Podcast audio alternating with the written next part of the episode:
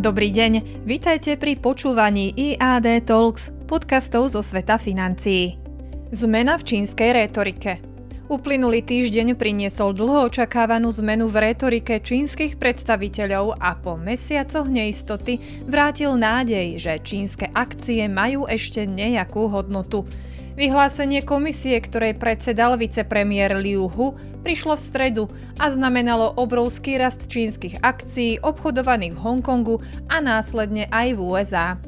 Čínske akcie padali unizóno už niekoľko mesiacov a posledné dni pred týmto vyhlásením ich obchodovanie pripomínalo panické výpredaje, keď niektoré spoločnosti prišli o desiatky percent svojej hodnoty.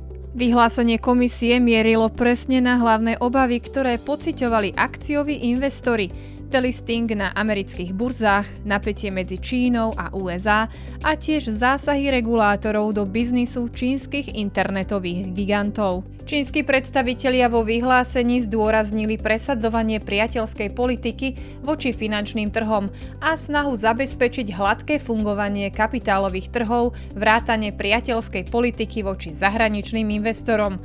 Komisia rovnako vyzdvihla veľký posun v riešení problému z USA ohľadom možnosti nahliadnutia do čínskych auditov, ktorý môže viesť k delistingu čínskych ADR obchodovaných na amerických burzách.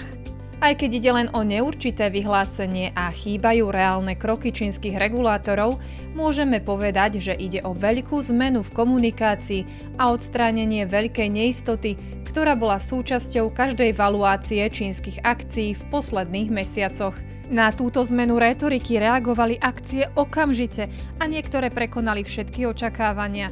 Index Golden Dragon, čínske ADR obchodované na amerických burzách, si pripísali minulý týždeň plus 26,3%, Alibaba 24,9%, JD 35,7%, Vips plus 35% a Tiger plus 73%. Tento týždeň priniesol optimizmus a vydýchnutie po dlhých mesiacoch pre držiteľov čínskych akcií, medzi ktorých patríme aj my, ale na ich úplné precenenie smerom nahor, kde by valuácie odrážali silné fundamenty týchto spoločností, bude potrebné viac ako len jedno vyhlásenie komisie. Týždenný komentár pripravil Michal Ďurica, portfólio manažér IAD Investment. Počúvajte nás aj o týždeň.